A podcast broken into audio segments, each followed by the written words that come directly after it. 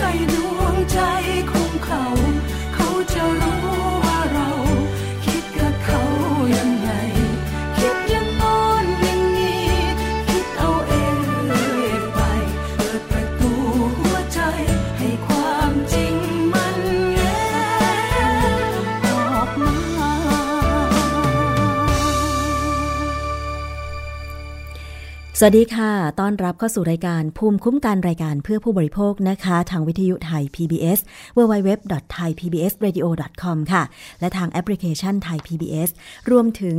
ทางสถานีวิทยุชุมชนที่เชื่อมโยงสัญญาณนะคะ ไม่ว่าจะเป็นสถานีวิทยุชุมชนเทศบาลทุ่งหัวช้างจังหวัดลำพูน FM 106.25เมกะเฮิรตซ์สถานีวิทยุชุมชนคนเมืองลี้จังหวัดลำพูนค่ะ FM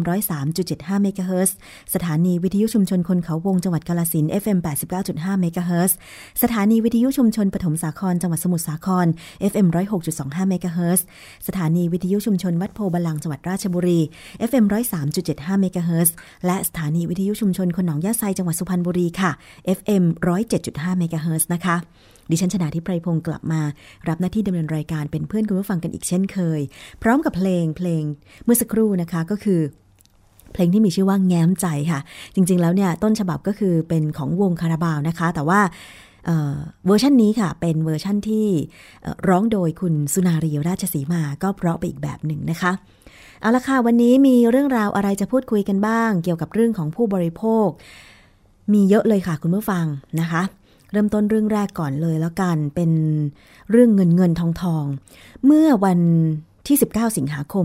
2559 ที่ผ่านมาเนี่ยนะคะ มีชายคนหนึ่งชื่อว่าคุณพันสุธีมีลือกิจค่ะ ซึ่งเป็นเจ้าของร้านประดับยนต์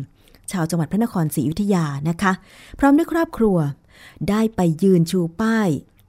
ร้องเรียนที่กลางถนนหน้าสำนักงานตำรวจแห่งชาติปทุมวันนะคะ เพื่อที่จะประท้วงกรณีที่ถูกคนร้ายค่ะ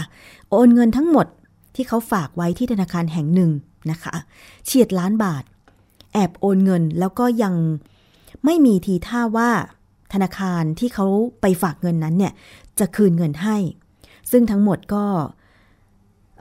ได้รวบรวมเอกสารหลักฐานแล้วก็ข้อมูลของคนร้ายให้กับทางตำรวจ ในฐานะนายตำรวจอำนวยการผู้รับเรื่องนะคะ แต่ภายหลังค่ะคุณพันสุธีบอกว่ากรณีนี้เนี่ย คนร้ายกระทำการโดยการหลอกขอรหัสผ่านแอปพลิเคชันของธนาคารรายหนึ่งค่ะ มีการโอนเงินจากบัญชีของตนเองไปจนหมดบัญชีเลย โดยคนร้ายได้ไปแจ้งกับทางบริษัทค่ายมือถือชื่อดังรายหนึ่งว่าซิมหาย ต้องการขอซิมใหม่ จากนั้นก็ใช้สำเนาบัตรประจำตัวประชาชนปลอมที่ทำขึ้นมาค่ะ โดยข้อมูลในบัตรเป็นของคุณพันสุธี แต่ภาพนั้นเนี่ยเป็นของคนร้าย นะคะ จากนั้นเมื่อได้ซิมใหม่ก็โทรไปขอรหัสผ่านกับทางธนาคาร กับ call center โดยใช้ข้อมูลในบัตรประชาชนของคุณพันสุธี เมื่อได้รหัสมาคนร้ายก็โอนเงินออกจากบัญชีไปจนหมดรวมทั้งสิ้น 986,700 บาท เหลือติดบัญชีเพียง 58 บาทเท่านั้น ทั้งนี้นะคะ คุณพันสุธีตั้งข้อสังเกตบอกว่า ตามปกติแล้วการขอซิมใหม่ ของบริษัทค่ายมือถือเนี่ยจะต้องใช้บัตรประชาชนของจริงเท่านั้น แต่ไม่ทราบว่าทางบริษัทมือถือเนี่ยทำซิมใหม่ให้คนร้ายไปได้อย่างไร และตั้งแต่วันเกิดเหตุ ทางบริษัทมือถือก็ไม่เคยติดต่อมา หรือแสดงความรับผิดชอบต่อเรื่องที่เกิดขึ้นทำให้คุณพันสุธีต้องร้องเรียนโดยดำเนินการเองทั้งหมดค่ะ แล้วก็บอกว่าในส่วนของธนาคารนั้นเนี่ยคุณพันสุธีใช้บริการมากกว่า 5 ปี เพราะเชื่อว่าธนาคารนี้มีความมั่นคงและก็ปลอดภัย แต่กลับต้องมาหมดตัว เพราะว่าโดนคนร้ายนะคะทำการแอบอ้างโอนเงินออกจากบัญชีดังกล่าว เมื่อเกิดเรื่องเช่นนี้ค่ะ ทางธนาคารที่ไปฝากเงินติดต่อกลับมาว่า สามารถชดใช้ได้เพียง 33%จากความเสียหาย ส่วนที่เหลือให้ไปตามเอาเอง กับค่ายมือถือชื่อดังแล้วก็ตัวคนร้าย ซึ่งขณะนี้ ซึ่งคุณพันสุธีเนี่ยก็ได้ไปแจ้งความไว้นะคะที่ผอที่สพพระนครศรีอยุธยาตั้งแต่ 31 กรกฎาคม 2559 ซึ่งเป็นวันเกิดเหตุ แต่ตำรวจก็ระบุว่าไม่สามารถดำเนินคดีได้ เพราะว่าทางธนาคารเป็นผู้เสียหาย แต่ทางธนาคารกับค่ายมือถือดังกล่าว กลับไม่ได้ให้การช่วยเหลือแต่อย่างใดทำให้คุณพันสุธีค่ะ ต้องสืบค้นหาข้อมูลคนร้ายเอง จนได้ภาพใบหน้าของคนร้าย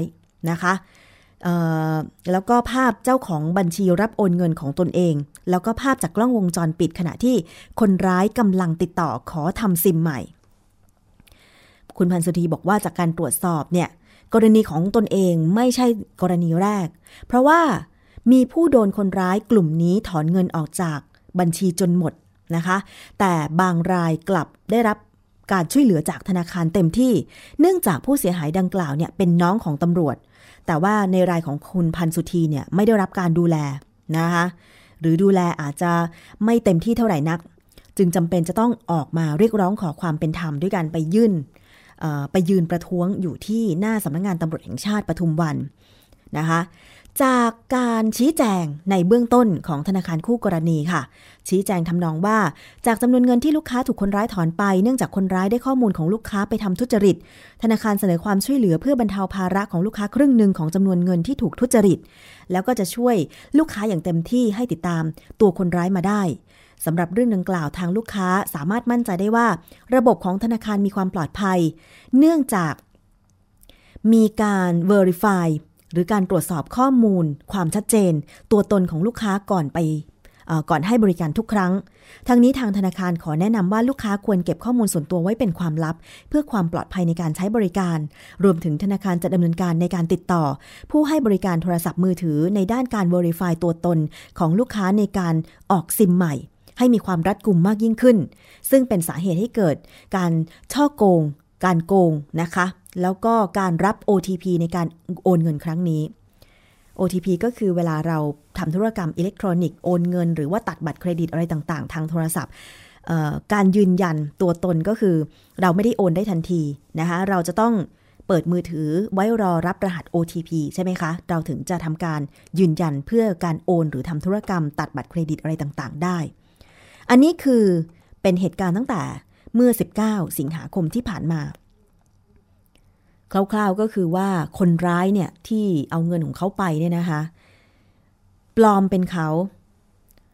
ด้วยการออออกซิมไปขอออกซิมใหม่ แล้วปรากฏว่าผู้เสียหายเนี่ยก็อาจจะไปผูกเบอร์โทรศัพท์ หรือไปทำธุรกรรมออนไลน์ ด้วยการกรอกหมายเลขโทรศัพท์ไว้ เพราะฉะนั้นเมื่อเขาได้ รายละเอียดบัตรประจำตัวประชาชนถึงแม้ว่าจะเป็นแค่สำเนา แล้วก็ใส่หน้าตัวเองเข้าไปเนี่ยนะคะ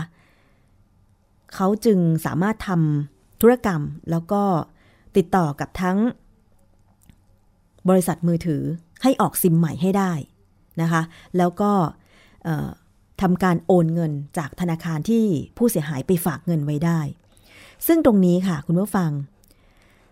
มีการติดตามกันตลอดทั้งเสาร์อาทิตย์ที่ผ่านมาจาก ชมรมช่วยเหลือเหยื่ออาชญากรรม หน้าเพจ Facebook ตรงนี้เนี่ยนะคะ เมื่อวันที่ 21 สิงหาคม มีการเจราจากันระหว่างผู้เสียหาย กับธนาคารที่ผู้เสียหายไปฝากเงินแล้วก็ถูกถอนเงินไป ก็คือธนาคารกสิกรไทยนะคะ ก็เรียกได้ว่า มีความคืบหน้าเป็นอย่างมาก เพราะว่า เมื่อ 21 สิงหาคมก็มีความคืบหน้าก็คือ ธนาคารกสิกรไทย ออกมาถแถลง ว่ายินดีรับผิดชอบ คืนเงินให้ร้อยเปอร์เซ็นเลยทีเดียวนะคะ คุณผู้ฟัง ซึ่งจากคำถแถลงการ ของคุณอดิตหลายชูไทย รองกรรมการผู้จัดการอาวุโสธนาคารกสิกรไทยเปิดเผยว่า จากกรณีที่นายพันสุธีมีลือกิจลูกค้าของธนาคาร ถูกมิจฉาชีพยักยอกเงินในบัญชี ผ่านบริการธนาคารทางอินเทอร์เน็ตจำนวน 986,700 บาทนั้น ธนาคารรู้สึกเสียใจต่อเหตุการณ์ที่เกิดขึ้น และเห็นใจในพันสุธี ที่ประกอบอาชีพสุจริต แต่ตกเป็นเหยื่อของอาชญากรอย่างไม่รู้ตัว ดังนั้นเพื่อบรรเทาความเดือดร้อนที่เกิดขึ้น ธนาคารยินดีรับความเสียหายที่เกิดขึ้นจากกรณีดังกล่าว ทั้งจำนวนก็คือ 986,700 บาท เพื่อนายพันสุธีจะสามารถนำเงินไปดำรงชีพ และเป็นเงินทุนหมุนเวียนในการประกอบอาชีพ หาเลี้ยงครอบครัวต่อไปได้ ทั้งนี้การที่อาจยากรสามารถยักยอกเงินจากบัญชีของลูกค้าไปได้ แม้จะไม่ใช่ความผิดหรือข้อบกพร่องของระบบไอทีหรือไม่ใช่การเจาะระบบเพื่อการเอาข้อมูลจากธนาคารหรือแฮกแต่เป็นความพยายามในการหาช่องทางภายนอกธนาคาร เพื่อกระทำการทุจริตต่อลูกค้าธนาคาร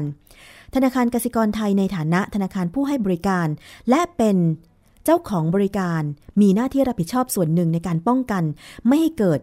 เหตุการณ์ขึ้นกับลูกค้ารายอื่นอีก รวมทั้งหาแนวทางความร่วมมือกับธนาคารพาณิชย์อื่น ในการอุดช่องโหว่ของบริการ และร่วมมือกับเจ้าหน้าที่ตำรวจ ในการติดตามผู้กระทำผิดให้ได้ เพื่อไม่ให้ไปก่ออาชญากรรมในลักษณะนี้หรือรูปแบบอื่น ๆ กับประชาชนที่บริสุทธิ์ใจต่อไป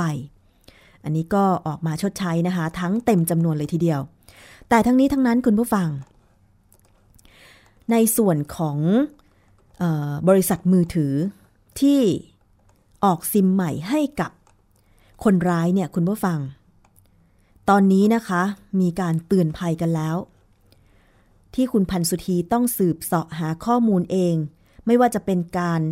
หาภาพกล้องวงจรปิดในขณะที่ไปออกซิมใหม่หรือไปทำธุรกรรมใด ๆ ค่ายมือถือชื่อดังที่มิจฉาชีพ ตีมึนสวมรอยจากภาพบัตรประจำตัวประชาชน ลวงให้ ทั้งค่ายมือถือออกซิมใหม่ให้นะคะแล้วก็ใช้ช่องทางนี้ในการโอนเงินออนไลน์ ซึ่งกรณีของคุณพันสุธีเนี่ยถือว่าใช้เวลาอย่างรวดเร็วในการที่จะตามเงินมาได้ แต่ว่าในค่ายมือถือที่คุณพันสุธีใช้แล้วคนร้ายไปปลอมออกซิมใหม่เนี่ยนะคะก็คือ True ทำให้คนร้ายถอนเงินออกไปได้ มันก็มีสิ่งที่ เป็นข้อสังเกตว่า บริษัทผู้ให้บริการเครือข่ายมือถืออย่าง True ทำไมถึงออกซิมให้ได้ง่าย ๆ เพราะการจะออกซิมใหม่เบอร์เดิมเนี่ยนะคะ คุณผู้ฟังหลายคนที่เคยออกบอกว่า จะต้องเอาบัตรประจำตัวประชาชนตัวจริงไปแสดงที่เคาน์เตอร์ หรือแม้แต่การเปลี่ยนซิมโทรศัพท์ ทั้งๆทที่ไม่ได้หายอย่างเช่น เปลี่ยนรุ่นของโทรศัพท์ รุ่นนี้ใช้ซิมใหญ่ รุ่นนี้ใช้ซิมเล็กอะไรอย่างเงี้ย เราก็ต้องไปติดต่อที่เคาน์เตอร์ แล้วก็แสดงบัตรประจำตัวประชาชน ตัวจริงไม่ใช่ใช้แค่สำเนา บัตรประจำตัวประชาชน ซึ่งอาจจะมีการทำปลอมแปลงขึ้นมาแบบนี้ได้นะคะ ซึ่งก็เรียกได้ว่า ในส่วนความรับผิดชอบค่ายมือถือก็ต้องรับผิดชอบเต็มๆค่ะ การทำธุรกรรม ผ่านมือถือ มีมากยิ่งขึ้น internet banking นะคะ การเงินออนไลน์อะไรต่างๆ ซึ่งยิ่งถ้าต่อไปมันจะมีบริการพร้อมเพย์ด้วยการรู้แค่เบอร์โทรศัพท์มือถือก็สามารถโอนเงินโดยง่ายดายแบบนี้มันจะมีความปลอดภัยมากขนาดไหน อันนี้เป็นคำถามจากใจผู้บริโภครวมถึงดิฉันด้วยนะคะ ที่ทุกวันนี้ดิฉันไม่ยอมที่จะทำธุรกรรมออนไลน์ ต่างๆ ก็เพราะกลัวประเด็นนี้แหละ ถึงแม้ว่าเงินจะไม่มากไม่มายเท่าไหร่ แต่ก็คือเงินของเรานะคะ อย่างของคุณพันสุธีนี่เฉียดล้าน เก็บออมมาตั้งชีวิตเนี่ยยังดีที่ธนาคารกสิกรไทยชดใช้ แต่ก็คงต้องไปไล่เบี้ยเอา แล้วก็ถ้าจับคนร้ายมาได้ก็คงจะต้องเรียกร้องค่าเสียหายด้วยดำเนินคดีตามกฎหมายด้วย เพราะว่ามีภาพที่ชัดเจนรวมถึงการให้บริการจากค่ายโทรศัพท์มือถือที่ทำไมถึงออกซิมใหม่ พอเขาได้ซิมไปแล้วทีนี้ก็สบายเลยนะคะ จะไปล้วงข้อมูลอะไรที่ทำธุรกรรมจากที่โน่นที่นี่ก็สบายเลย เอาละค่ะ ถ้ามีความคืบหน้าอย่างไรเดี๋ยวดิฉันจะนำรายละเอียดมาเสนอคุณผู้ฟังอีกครั้งหนึ่งก็แล้วกันนะคะ ไปกันที่ประเด็นเกมโปเกมอนโกอีกบ้าง ยังไม่สางไม่ซาไปนะคะคุณผู้ฟัง แม้ว่าที่ผ่านมาในประเทศไทยจะยังไม่เกิดอุบัติเหตุรุนแรง กับผู้ที่เล่นเกมโปเกมอนโกเหมือนกับที่เกิดขึ้นในต่างประเทศค่ะ แต่ว่าด้วยความนิยมในตัวเกมนี้ที่เพิ่มขึ้นต่อเนื่องทำให้ตำรวจกังวลต่อความปลอดภัยของทั้งผู้เล่นและผู้อื่นที่อาจได้รับผลกระทบ จึงจะนำกฎหมายจราจรทางบกมาเอาผิดกับผู้เล่นเกมโปเกมอนโกที่ไม่คำนึงถึงกฎหมายจราจร พูดง่ายๆก็คือเล่นเกมจนไปทำผิดกฎจราจรไปกีดขวางการจราจร หรือว่าไปใช้รถใช้ถนนโดยที่ไปสร้างความเดือดร้อนให้กับคนอื่น พร้อมที่จะปรับเต็มอัตรา 1,000 บาท ในวันนี้เลยนะคะ ไปฟังรายงานเรื่องนี้จากผู้สื่อข่าวไทย PBS ค่ะตำแหน่งที่เป็นจุดรับ item พิเศษของเกมโปเกมอนโก มักจะอยู่ตามที่ทางสาธารณะ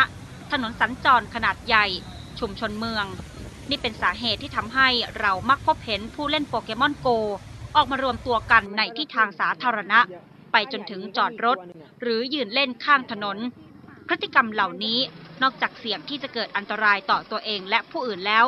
ยังเข้าข่ายอาจผิดกฎหมายจราจรทางบกด้วย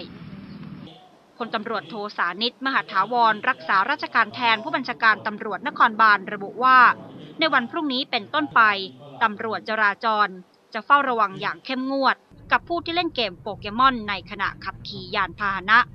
หรือแม้แต่หยุดรถเล่นในลักษณะกีดขวางการจราจร ขับขี่โดยประมาทหรือหน้าหวาดเสียว รวมถึงผู้ที่เดินเล่นเกม แต่ฝ่าฝืนไม่เดินบนทางเท้าหรือไหลทาง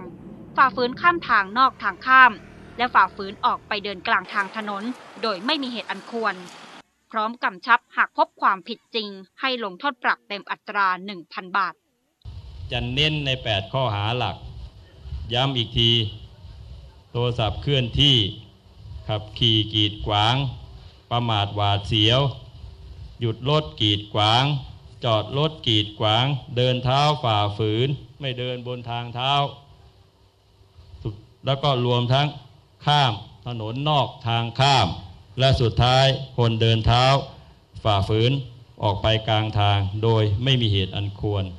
หรือกีดขวางเหล่านี้อัตราโทษเท่าไหร่นะพี่หมงครับ400 1,000ครับ400ถึง1,000แล้วปรับเท่าไหร่ครับปรับก็เต็มเต็มอัตราครับ เต็มอัตราต้องเต็มนะ เพราะว่าอันนี้เป็นเรื่องสำคัญรักษาราชการแทนผู้บัญชาการตำรวจนครบาลกำชับให้ตำรวจจราจร เข้มงวดในกรุงเทพมหานครตามจุดที่มีผู้คนพลุกพล่าน และการจราจรหนาแน่น และจุดที่มีผู้เล่นรวมตัวกันเป็นจำนวนมากตำรวจจราจรจากกองบังคับการตำรวจจราจร 50 นาย จะปฏิบัติหน้าที่พร้อมอุปกรณ์โทรศัพท์มือถือ ที่ใช้ในการบันทึกภาพการฝ่าฝืนกฎจราจร และจับกลุ่มผู้กระทำผิด พื้นที่เฝ้าระวังคือตามเส้นทางร่วม เส้นทางแยกต่างๆ บนพื้นที่เป้าหมาย 10 เส้นทาง ประกอบด้วยถนนพระรามสี่ถนนสาทรถนนวิภาวดีรังสิตถนนพหลโยธิน ถนนสุขุมวิท ถนนพญาไท ถนนเพชรบุรี ถนนอังรีดูนัง ถนนรอบอนุสาวรีย์ชัยสมรภูมิ และถนนพระรามหนึ่ง ซึ่งจะเริ่มบังคับใช้กฎหมายตั้งแต่วันพรุ่งนี้เป็นต้นไป กิติพรบุญอุ้ม ไทย PBS รายงาน ค่ะก็ระมัดระวังกันให้ดีนะคะ ใครที่ดาวน์โหลดเกมโปเกมอนโกมาเล่น เพราะว่าทางตำรวจนครบาลจะเอาจริงแล้วนะคะ ปรับเต็มอัตราก็คือ 1,000 บาท ถ้าเกิดว่าคุณไปกีดขวางจราจรนะคะ แล้วก็เสี่ยงทำให้เกิดอุบัติเหตุทางท้องถนนได้ค่ะและเสียงจากรายงานก็คือเสียงของพลตำรวจโทสานิตมหาถาวร รักษาราชการแทนผู้บัญชาการตำรวจนครบาลนะคะ มีเพิ่มเติมค่ะนิดนึง เกี่ยวกับเรื่องของคุณพันสุธีนะคะ ที่โดนปลอมบัตรประจำตัวประชาชน ไปออกซิมใหม่กับค่ายมือถือ แล้วก็หลอกโอนเงินแต่สุดท้ายก็ได้คืน แต่ว่าไม่จบเท่านั้นค่ะ เพราะว่า ทางกสทชนะคะ โดยท่านเลขาธิการคุณถากรตันทสิทธิ์บอกว่า ในวันนี้เวลา 13นาฬิกา30 นาทีกสทช จะเชิญโอเปอเรเตอร์ก็คือค่ายทรูเนี่ยไปหารือเรื่องการเยียวยาเรื่องที่เกิดขึ้น แล้วก็บอกว่ากสทช จะดำเนินการเรื่องนี้ให้ดีที่สุด เพื่อคุ้มครองผู้ใช้บริการโทรศัพท์เคลื่อนที่ ในการนี้ก็จะให้คุณพันสุธีเนี่ยเข้าพบผู้บริหารของกสทช ในครั้งนี้ เพื่อให้บริษัททรูแสดงความรับผิดชอบนะคะ ที่เช่นเดียวกับทางธนาคารกสิกรไทยได้แสดงความรับผิดชอบไปแล้ว อันนี้ก็ถือว่าเป็นสิ่งที่ กสทช ในฐานะกำกับดูแล ค่ายมือถือ ก็ต้อง ทำอะไรสักอย่างหนึ่งเพื่อไม่ให้เกิดแบบนี้อีก เพราะดิฉันก็อยากจะรู้จริง ๆ เหมือนกันว่าทำไม True ถึง ออกซิมใหม่เบอร์เดิม ให้กับคนร้ายไปได้ง่าย ๆ ทั้งๆทที่ไม่ได้ขอบัตรประจำตัวประชาชนตัวจริง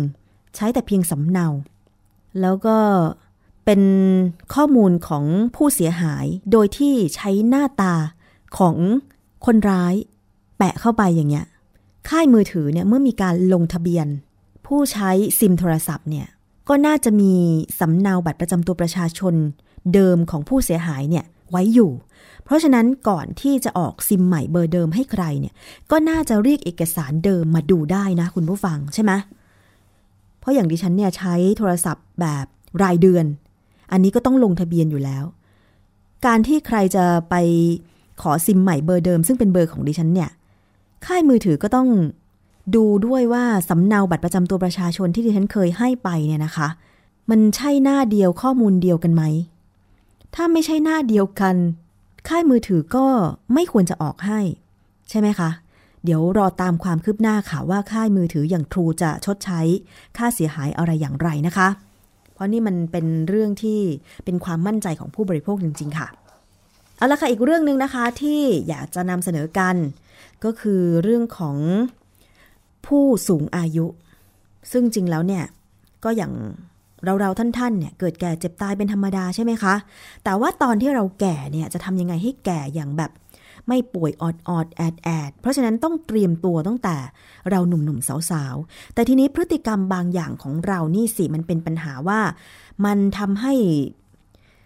เมื่อตอนที่เราแก่มาเนี่ย เรา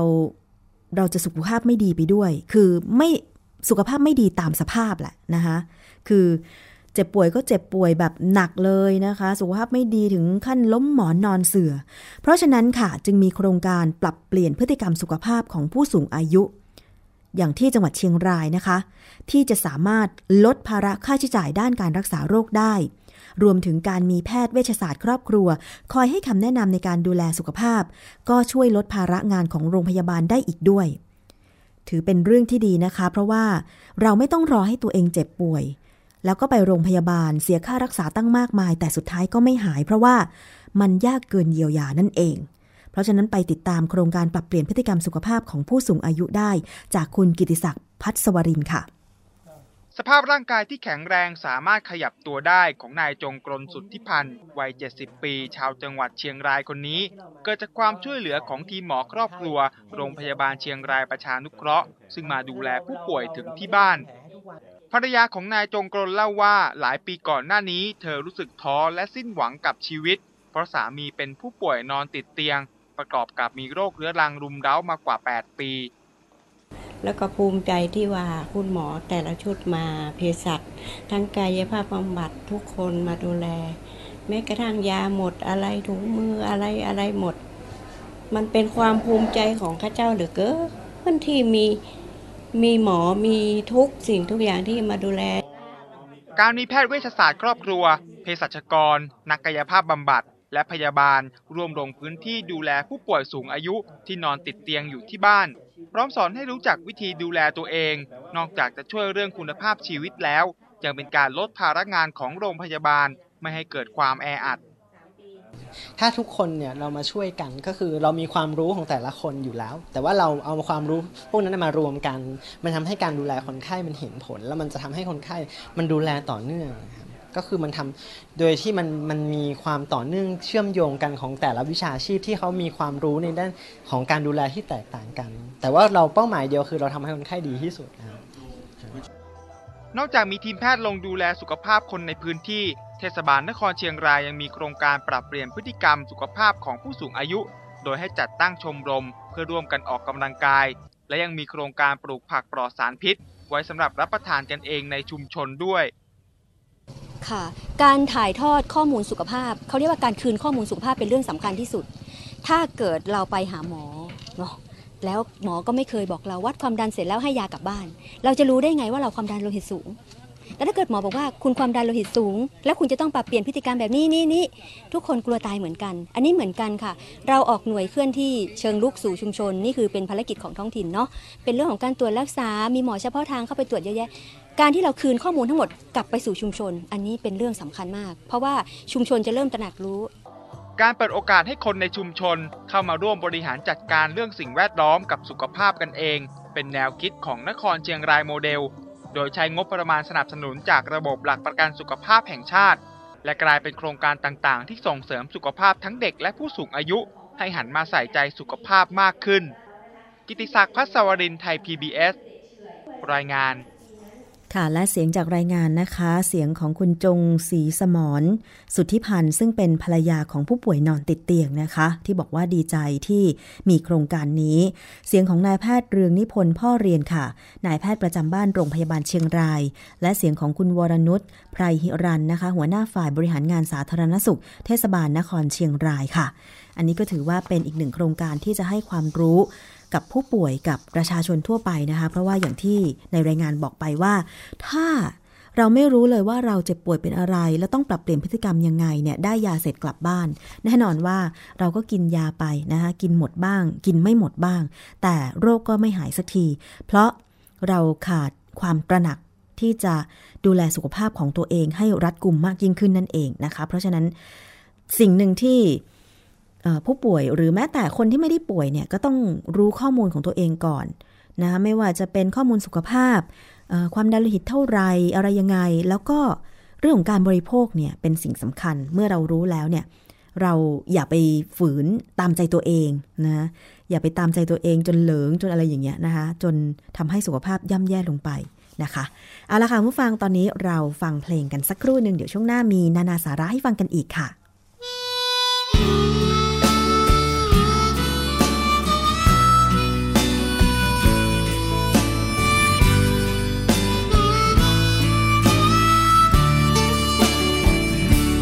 ความคิดถึงไม่โทรก็ถึง เพราะคิดก็ถึง แต่อยากได้ยินเสียงจึง โทรมาหาเวลาอยู่ไกล ฝากไปกับลม กับฝนกับฟ้ามันชาเกินไป อยากคิดแล้วถึงทันใด หัวใจมันสั่งให้โทร ความคิดถึงและความห่วงใยของใจคนเหงา มันมากกว่านับดวงดาว คุณด้วยเงา เธอน่าจะรู้ยิ่งคิดยิ่งไกล กรุงเทพปักใต้ห่างหลายกิโล ยิ่งไกลยิ่งใจเพลอโช อยากเห็นหน้าทุกนาที ความคิดถึงกำลังเดินทาง สัญญาณใจเธอ วางโยอไม้ช่วยรับสายทีข้ามทะเล ข้ามภูผาข้ามฟ้ามาหาคนดี คิดถึงพี่มังไม้ช่วยรับสายกัน อยากได้ยิน สักคำว่ารักให้พอชื่นใจ ได้ฟังคำนี้ที่ไร เติมต่อใจให้ไปต่อฝัน ไกลก็ไม่ไกล ใจใกล้ด้วยใจ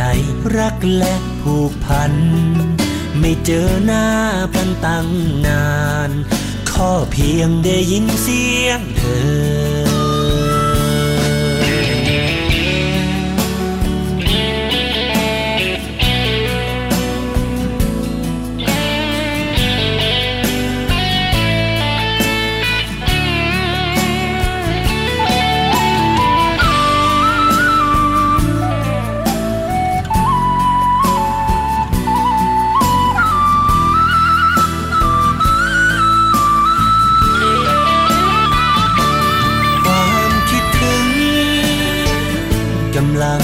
เดินทาง สัญญาณใจเธอ วางโยอไม้ช่วยรับสายทีข้ามทะเล ข้ามภูผาข้ามฟ้ามาหาคนดีคิดถึงพี่มังไม้ช่วยรับสายกัน อยากได้ยิน สักคำว่ารักให้พอชื่นใจ ได้ฟังคำนี้ที่ไร เติมต่อใจให้ไปต่อฝัน ไกลก็ไม่ไกล ใจใกล้ด้วยใจรักและผูกพัน ไม่เจอหน้ากันตั้งนาน ข้อเพียงได้ยินเสียงเธอ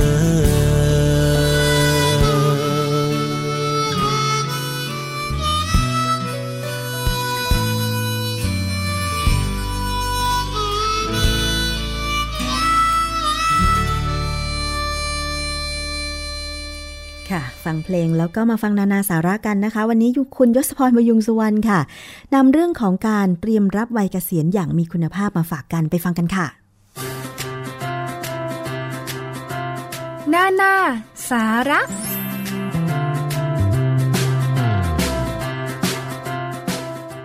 ต้อนรับคุณผู้ฟังเข้าสู่ช่วงนานาสาระในรายการภูมิคุ้มกันนะครับ กับผมยศพรพยุงสุวรรณ ก็กลับมาพบกันเป็นประจำสองวันนะครับ คือวันจันทร์ และพระหัสบดีเวลาประมาณ 15 นาทีที่เราจะมาติดตาม สิ่งที่น่าสนใจและเป็นความรู้ให้กับผู้บริโภคในหลากหลายเรื่องราว หลากหลายแง่มุมนะครับ วันนี้สิ่งที่นานาสาระจะมานำเสนอเนี่ยก็เป็นเรื่องของการเตรียมตัวสำหรับการเกษียณนะครับ ถามว่าทำไมถึงมานำเสนอใน เรื่องนี้นำเสนอในช่วงนี้ จะว่าไปนะครับคุณผู้ฟังในช่วง การเตรียมเข้าสู่เดือนกันยายน แล้วก็เรื่อยไปถึงเดือนตุลาคม ก็เป็นช่วงเปลี่ยนผ่านของหลายๆคนที่จะต้องเกษียณอายุราชการ จะต้องเกษียณจากงาน ซึ่งทำมาเป็นเวลาหลายสิบปีนะครับ ความพร้อมในการเตรียมตัวบางคน ไม่ได้เตรียมตัวมาตั้งแต่แรก การเปลี่ยนผ่านในช่วงนี้ก็ทำให้ไม่สบายใจ เคยเดินทางไปทำงาน เคยเป็นผู้หลักผู้ใหญ่ที่มีผู้ใต้บังคับบัญชามีลูกน้องห้อมล้อมก็ต้องเปลี่ยนไป การเตรียมความพร้อมในเรื่องของจิตใจและร่างกายก็เป็นสิ่งที่สำคัญนะครับ เพราะว่าถ้าไม่เตรียมความพร้อม ถ้าไม่เตรียมสำหรับการเปลี่ยนผ่านในครั้งนี้เนี่ยบางคนอาจจะกลายเป็นความเครียดเป็นโรคซึมเศร้ามีผลต่อสุขภาพร่างกายได้ ผมมีมุมมองที่คุณหมอ ประเวศตันติพิวัฒนสกุลนะครับเป็นแพทย์ผู้ทรงคุณวุฒิจากกรมสุขภาพจิต ได้แนะนำนะครับได้เคยพูดไว้ในรายการตอบโจทย์ ไทย PBS ซึ่งคุณจีรชาตาเอี่ยมรัศมี ได้ขอคำแนะนำในเรื่องนี้นะครับ ลองไปฟังคำแนะนำ ที่คุณหมอประเวศบอกเล่าให้ฟังถึงการเตรียมความพร้อมอย่างมีความสุขสำหรับการเกษียณอายุที่กำลังจะมาถึงในอีกเดือนกว่าๆนี้ครับ คือผมเจอคนทั้งสองประเภทนะครับ ประเภทที่มองการเกษียณด้วยความรู้สึกกำลังรอคอยอืมเพราะว่ามีแผนว่าจะทำอะไรค่ะกับประเภทที่มองการเกษียณเป็นความน่ากลัว เพราะเขาไม่รู้จะไปทำอะไรค่ะซึ่งทั้งสองประเภทนี้เนี่ยผมคิดว่าส่วนหนึ่งอยู่ที่นิสัยในการจัดการชีวิต คนที่จัดการชีวิตเชิงรุก มีแผนล่วงหน้ามีจุดหมายเนี่ยเขาจะไม่ค่อยรู้สึกว่าการเกษียณเนี่ยเป็นสิ่งที่น่ากลัวค่ะแต่มันเป็นเหมือนอีกขั้นหนึ่งที่เขาจะมีอิสรภาพที่จะออกแบบชีวิตของเขาเองได้ แต่คนที่น่าเห็นใจคือคนที่ตลอดชีวิตมาเนี่ยใช้ชีวิตตามคำสั่ง หรือว่าค่ะแนวทางที่คนอื่นมอบให้ตั้งแต่เกิดจนถึงวัยเกษียณนะครับกลุ่มนี้เนี่ยพอว่างแล้วไม่รู้จะจะวางเอ่อส่วนผสมในชีวิตยังไงนะครับก็จะมีความกังวลใจแล้วก็เริ่มกลัวความเหงา ความเศร้า อันนี้ก็สักพักหนึ่งถ้าเขาเครียดสักพักนะครับ ความเศร้าก็ตามมาจริงครับอืมนั้นตรงนี้เนี่ยถามว่าจัดการยังไง มันต้องเริ่มต้นจากความสามารถในการคิดอะไรเชิง แบบมีจุดหมาย วางแผนอ่าขณะเดียวกันก็ต้องรู้จักปล่อยวางคู่กันไปนะครับ แต่ผมค่ะพบว่าทัศนะของคนที่ต่างกันแบบนี้เนี่ยมันจะกำหนดผลลัพธ์ทั้งสุขภาพความสุขเอ่อไปจนถึงอายุไขของเขาครับอืมซึ่งปัจจุบันเราก็มีข้อมูลว่า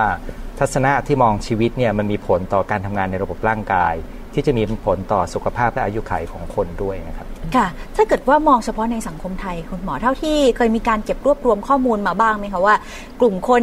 ที่รู้สึกว่ารอคอยการเกษียณกับกลุ่มคนที่หวาดกลัวการเกษียณเพราะว่าอาจจะไม่ได้วางแผนไว้เนี่ยถ้าเทียบสัดส่วนกลุ่มไหนมีมากกว่าสัดกลุ่มไหนมีน้อยกว่าอืมข้อนี้ยังไม่เคยมีการวิจัยนะครับ แต่ว่าถ้าจะให้จัดประเภทเพื่อพอเห็นภาพเนี่ยเรามีประชากรที่มีประมาณสักหนึ่งใน 5 ที่มีแนวโน้มพื้นอารมณ์เป็นคนที่กังวลค่ะอ่าเครียดง่ายหน่อยหนึ่งนะครับกลุ่มนี้หนึ่งใน5แน่ๆนะครับอีกกลุ่มหนึ่งคือกลุ่มที่มีโรคเรื้อรังประจำตัว ซึ่งการเข้าสู่วัยเกษียณเนี่ยถ้าไม่ได้สะสมทุนทางสุขภาพเนี่ยเอ่อมันจะเริ่มเห็นผลที่แย่ลงได้ค่ะในช่วงอายุที่มากขึ้นเนยนะครับกลุ่มนี้เฉพาะเบาหวานความดันรวมกันก็มีอยู่ประมาณ 10%แล้วถ้า 2 อันนี้ซ้อนกันก็จะยิ่งหนักขึ้นนะครับคือมีทั้งโรคทางกาย มีทั้งความไม่สบายทางใจนะครับ ที่เหลือก็คือกลุ่มที่เรียกว่าเป็นกลุ่มด้อยโอกาสทางสังคมนะครับ กลุ่มคนที่เรียกว่าเกษียณแล้วจะไม่มีรายได้หรือว่าสายสัมพันธ์ในครอบครัวไม่ดีเนยนะครับ กลุ่มนี้ก็จะกลายเป็นกลุ่มที่เรียกว่าไม่มีต้นทุนของชีวิตเนี่ยก้าวเข้าไปก็จะเจอโจทย์เหมือนกันค่ะผมก็กะคร่าวๆว่าอย่างน้อยก็ต้องรวมๆกันต้องมีหนึ่งในสามที่ต้องอยู่ในกลุ่มที่เรียกว่าต้องได้รับการอ่าเตรียมให้มากหน่อยหนึ่งนะครับ คือคนอายุมาก หลังเกษียณเนี่ยความต้องการของเขาไม่ได้ต่างกับคนวัยอื่นนะครับค่ะแต่สถานการณ์ชีวิตกับโจทย์ที่เขาเจอเนี่ยมันต่างกันไป โจทย์ที่เจออันที่หนึ่งคือรายได้เขาจะลดลงหรือค่ะไม่มีนะครับโจทย์ที่สองก็คือความสัมพันธ์ภายในบ้านเขาเนี่ยจะเปลี่ยนรูปแบบไป เช่นคนที่เป็นคู่อ่าคู่ถึงจุดหนึ่งก็อาจจะจากไป หรือคนที่มีลูกโตแล้วก็จะแยกบ้านไปนะครับเอ่อโจทย์ในเรื่องสุขภาพซึ่งจะเป็นโจทย์ใหญ่มาก เพราะว่า มันจะเสื่อมลงตามสภาพครับแต่เรื่องของสุขภาพเนี่ยข่าวดีก็คือจริง ๆ เรามีข้อมูลนะครับว่า ถ้าเราเพียงวางเอ่อระบบของการดูแลสุขภาพที่ดีตั้งแต่ต้นเนี่ยเราสามารถที่จะอยู่ยาวโดยไม่เจ็บป่วยอะไรเนี่ยแล้วไปถึงจุดช่วงท้ายของชีวิตเนี่ยก่อนที่จะจบลงเนี่ยเรียกว่าไม่ต้องไม่ต้องอยู่กับโรคเรื้อรังก่อนจะเสียชีวิตได้ ซึ่งแม้ว่าเราจะมีกรรมพันธุ์อยู่ในตัวนะครับค่ะปัจจุบันเรามีความรู้ว่า พฤติกรรมและสิ่งแวดล้อมเนี่ยสามารถปิดหรือเปิดสวิตช์ของยีน ที่จะกำหนดโรคของเราได้นะครับค่ะและโรคนี้ทุกโรคนะครับไม่ว่าจะเป็นมะเร็งหรือโรคเรื้อรังทุกชนิดเนี่ย80%เนี่ยป้องกันได้ด้วยการปรับพฤติกรรมไว้ตั้งแต่ต้นนะครับดังนั้นต่อให้เรามีมีปัญหารู้ว่ามีกรรมพันธุ์นะครับเราก็สามารถป้องกันได้ยกเว้นโรคบางโรคเท่านั้นเองครับค่ะที่ที่พฤติกรรมเราอาจจะไม่สามารถอ่าหลุดออกไปจากตรงนั้นนะครับดังนั้นผมจึงมองว่ามันเป็นเรื่องของเออ การมองว่าชีวิตมันมีหลายหลากหลายด้านครับทั้งด้านความสัมพันธ์ ความรักเอ่อการเงินค่ะอ่าตัวความภูมิใจในตัวเองนะครับทางทีมกรมสุขภาพจิต ทางวิชาการเขาก็แบ่งความสุขของคนสูงวัยออกเป็น 5 อย่างครับค่ะคือมีสุขสบาย อันนี้เป็นสุขจากทางร่างกายได้ผ่อนคลายได้ออกกำลังกายนะครับ สุขสนุกค่ะอันนี้เป็นสุขทางสังคมมีการเข้ากิจกรรมนะครับ แสดงว่าคือคือ ชราแล้วเกษียณแล้วก็ไม่จำเป็นต้องอยู่บ้านอย่างเดียวนะ ควรจะต้องออกไปสำคัญพบมาปะกผู้ครับคนเพราะว่าด้วยเฉพาะเรื่องสังคมอย่างเดียวนี่มีผลต่ออายุขัยของคนด้วยครับอืมเอ่อแล้วก็มีสุขสง่านะครับค่ะคือมันเป็นเรื่องของความภาคภูมิใจในคุณค่าของตัวเอง ซึ่งโปรแกรมในต่างจังหวัดเนี่ยที่ดีที่สุดเท่าที่เราดูก็คือจับให้เด็กรุ่นใหม่ได้เจอกับคนสูงวัย แล้วเขาได้ถ่ายทอดได้เลี้ยงได้เกื้อกูลกันในเชิงความค่ะรู้สึกต่อกันนะครับ แล้วก็สุขสงบ ตัวนี้ก็คือความสงบสุขทางใจ เป็นธรรมะเป็นความสงบผ่อนคลาย เป็นการอยู่กับธรรมชาตินะครับ หรือแม้แต่บางคนใช้ดนตรีเป็นตัวทำให้จิตใจสงบก็ได้นะครับ อันนี้แล้วแต่ความชอบ แล้วสุดท้ายก็คือสุขสว่าง คือยังคิดเรียนรู้อยู่ต่อเนื่องนะครับค่ะอันนี้เดิมถ้าบอกสุขสว่างอาจจะนึกถึงการไปทางธรรมนะครับ แต่สุขสว่างในที่นี้หมายถึงว่ามันยังสมองยังมีการทำงานครับค่ะเพราะเรามีข้อมูลว่า ถ้าเรายังคงการเรียนรู้อยู่ต่อไปเรื่อยๆเนี่ยมันจะเป็นวิธีการรักษาสมองที่ดีที่สุดนะครับค่ะและอวัยวะที่สำคัญที่สุดของผู้สูงอายุเนี่ยก็คือสมองเนี่ยนะครับค่ะดังนั้นถ้าเรารู้วิธีดูแลสมองเนี่ยสุขภาพดีไปเรื่อยๆนะครับเราก็ยังคงมีคุณภาพชีวิตเอ่อดีจนกระทั่งหมดอายุไขนะครับคำแนะนำจากคุณหมอประเวศตันติพิวัฒนสกุลนายแพทย์ผู้ทรงคุณวุฒิจากกรมสุขภาพจิตนะครับ ก็เป็นคำแนะนำ ที่คุณผู้ฟังสามารถนำไปใช้กันได้ โดยเฉพาะคนที่เตรียมตัวในการเกษียณจากอายุงาน หรือผมว่าทุกช่วงวัยนะครับที่อาจจะมีการวางแผนว่าจะเกษียณในช่วงอายุเท่าไหร่ก็ตาม ไม่ใช่แค่ช่วงอายุ 60 ปีเท่านั้นก็สามารถนำหลักการนำคำแนะนำเพื่อปรับจิตใจปรับสภาพร่างกายของเราให้มีความพร้อมมากที่สุดนะครับ แต่ก็มีคำแนะนำอีกคำแนะนำหนึ่งที่น่าสนใจจากผู้เชี่ยวชาญ ด้านผู้สูงอายุนะครับ ดรเดมอนรันสคินเขานำเสนอสิ่งที่ต้องทำก่อนอายุ 60 ปี เพื่อเป็นแนวทางสำหรับการเตรียมตัวรับวัยเกษียณอย่างมีคุณภาพนะครับ สิ่งแรกก็คือการหาเพื่อนใหม่ๆ ที่อายุน้อยกว่า เพื่ออะไรก็เพื่อสร้างความมีชีวิตชีวา ไม่อับเฉา นะครับ หรือว่าลองหากิจกรรมใหม่ ๆ เพื่อผูกมิตรกับเพื่อนต่างวัย แทนที่จะคลุกอยู่กับกลุ่มคนแก่ คุยแต่เรื่องเก่าๆ ที่อาจจะทำให้หัวใจนั้นห่อเหี่ยวไปได้นะครับ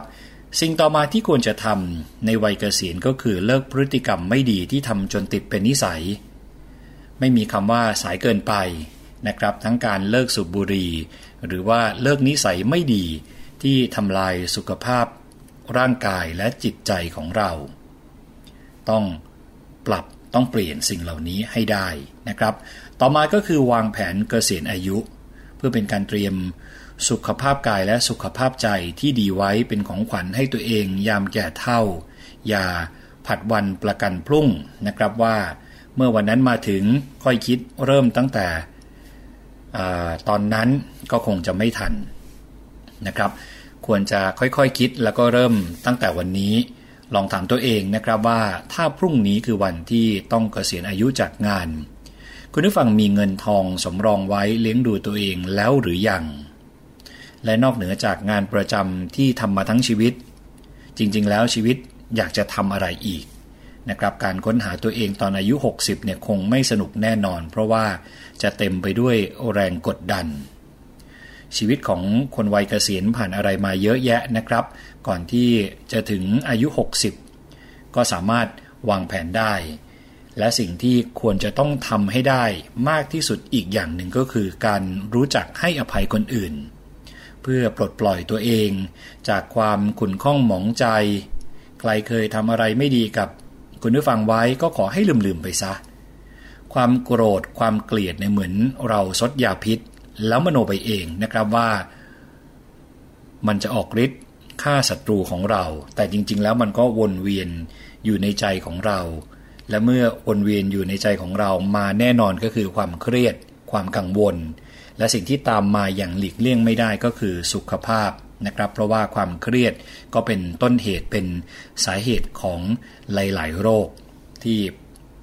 หลาย ๆ คนต้องเผชิญกันอยู่ในช่วงเวลานี้ นะครับ ต่อมาก็คือ ลองขุดหาความฝันในวัยเยาว์แล้วทำให้เป็นจริงนะครับ คือความฝันเนี่ยไม่ว่าจะใหญ่หรือว่าเล็กก็ล้วนแต่มีคุณค่า เราใช้เวลาเกือบทั้งชีวิตหมดไปกับการสแสวงหาความสำเร็จในหน้าที่การงานและสั่งสมความมั่งคั่ง โดยอาจจะหลงลืมไปนะครับว่าอะไรคือความสุขที่แท้จริง ก่อนวัยเกษียณลองหางานอดิเรกที่คุณผู้ฟังทำแล้วมีความสุขให้เจอ อาจจะเป็นกิจกรรมง่าย ๆ ที่ชื่นชอบตอนเด็ก เช่นการปลูกต้นไม้ ขี่จักรยาน เลี้ยงปลา และเขียนหนังสือนะครับ สิ่งเหล่านี้เนี่ยเปรียบเหมือน ยาชูใจที่สร้างความกระปี้กระเป๋าในช่วงบั้นปลายชีวิต ลองย้อนกลับไปดูถามตัวเองดูนะครับว่าคุณผู้ฟังมีความฝันอะไร ในช่วงวัยเยาว์แล้วก็ขุดขึ้นมานำมาทำก็จะทำให้ผมว่าทำให้หัวใจสดชื่น มีชีวิตชีวามากขึ้นอย่างแน่นอนนะครับความฝันในวัยเยาว์ของหลาย ๆ คนเนี่ยเป็นความฝันที่สดใสเสมอครับ ต่อมาก็คือหยอดกระปุกสะสมความมั่งคั่งไว้รองรับชีวิตวัยเกษียณบ้างก็คงดี นะครับคือคงปฏิเสธไม่ได้ว่า ถ้าอยากจะใช้ชีวิตหลังจากรีทายอย่างมีความสุขเนี่ย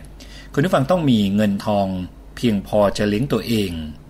อย่าไปหวังให้ลูกหลานมาเลี้ยงดูเราเลยนะครับ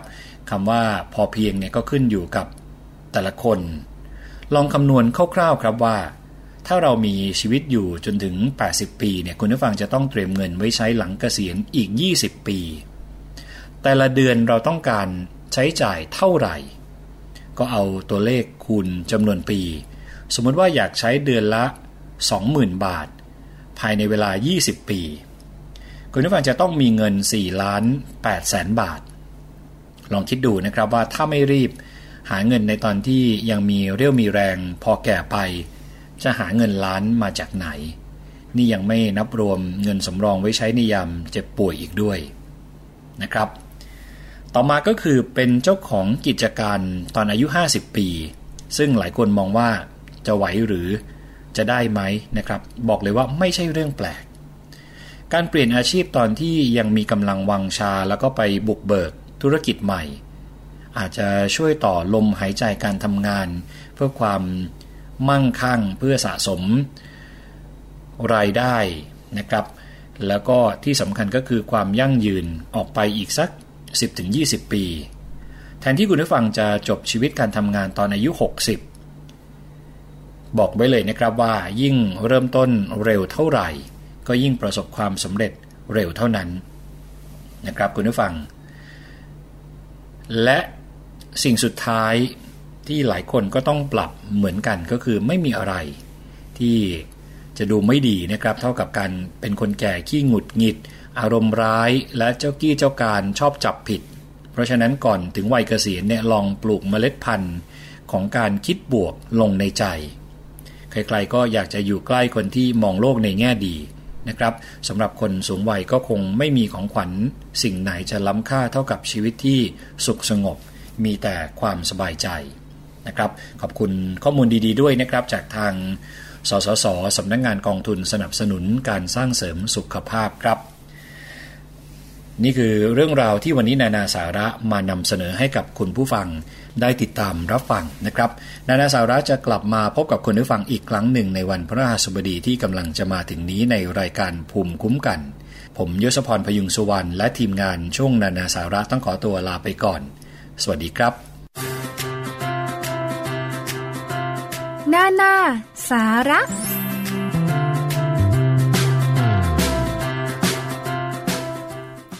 นั่นคือข้อมูลดีๆนะคะ จากช่วงนานาสาระโดยคุณยศพรมยุงสุวรรณจะเห็นได้ว่าเราต้องเตรียมตัวกันแล้วค่ะ ถึงแม้ว่า ตอนนี้เราจะยังไม่อยู่ในวัยของผู้สูงอายุนะคะ หรือว่าวัยเกษียณ แต่ที่แน่ ๆ ทุกคนก็ต้องเกษียณอยู่ดีนะคะเราทุกคนต้องเป็นผู้สูงอายุอยู่ดี เพราะฉะนั้นเนี่ยก็เตรียมตัวไว้ก่อนก็ไม่เห็นจะเสียหายใช่ไหมคะ ไม่ว่าจะเป็นเรื่องของสุขภาพร่างกาย หรือว่าเรื่องของ ปัจจัยที่จะมาช่วยทำให้ชีวิตของเรานั้นมีคุณภาพที่ดีอย่างเช่นเงินเก็บออมนะคะ แล้วก็สิ่งอำนวยความสะดวกอื่น ๆ โดยเฉพาะเรื่องของบ้านเรือนที่อยู่อาศัย ดิฉันเห็นควรเป็นอย่างยิ่งนะคะว่า เราควรจะปลูกบ้านเรือนหรือทำบ้านเรือนของเราให้รองรับเมื่อเราแก่ไป อย่างเคยมีรายการหนึ่งนะคะของทางไทย PBS ที่นำเสนอเกี่ยวกับเรื่องของสิ่งปลูกสร้างที่อยู่อาศัย ว่าควรที่จะต้องอำนวยความสะดวกให้กับทุกคนในบ้านนะคะ ซึ่งคิดว่าทุกคนทุกวัยในบ้านเนี่ยก็จะได้ใช้ชีวิตอย่างสะดวกอย่างเช่น บันไดก็ควรจะมีราวจับ เพราะว่าวันหนึ่งเราต้องแก่ เพราะฉะนั้นเราขึ้นบันไดไม่ได้ใช่ไหมคะ อาจจะขึ้นได้แต่ว่า หัวเข่าไม่ดีแข้งขาเดินไม่สะดวก แบบนี้เป็นต้น หรือแม้แต่ห้องน้ำห้องท่า ตอนนี้ก็อาจจะมีการปรับเปลี่ยนโถ เป็นโถชักโครกกันหมดแล้วนะคะ โถในห้องน้ำเวลาเราขับถ่ายนะคะ แต่ก็ยังมีไม่น้อยค่ะ ที่ยังเป็นโถส้วมแบบนั่งยอง ซึ่งอันนี้จะไม่สะดวกกับผู้สูงอายุมาก ขนาดดิฉันยังไม่สะดวกเลยนะ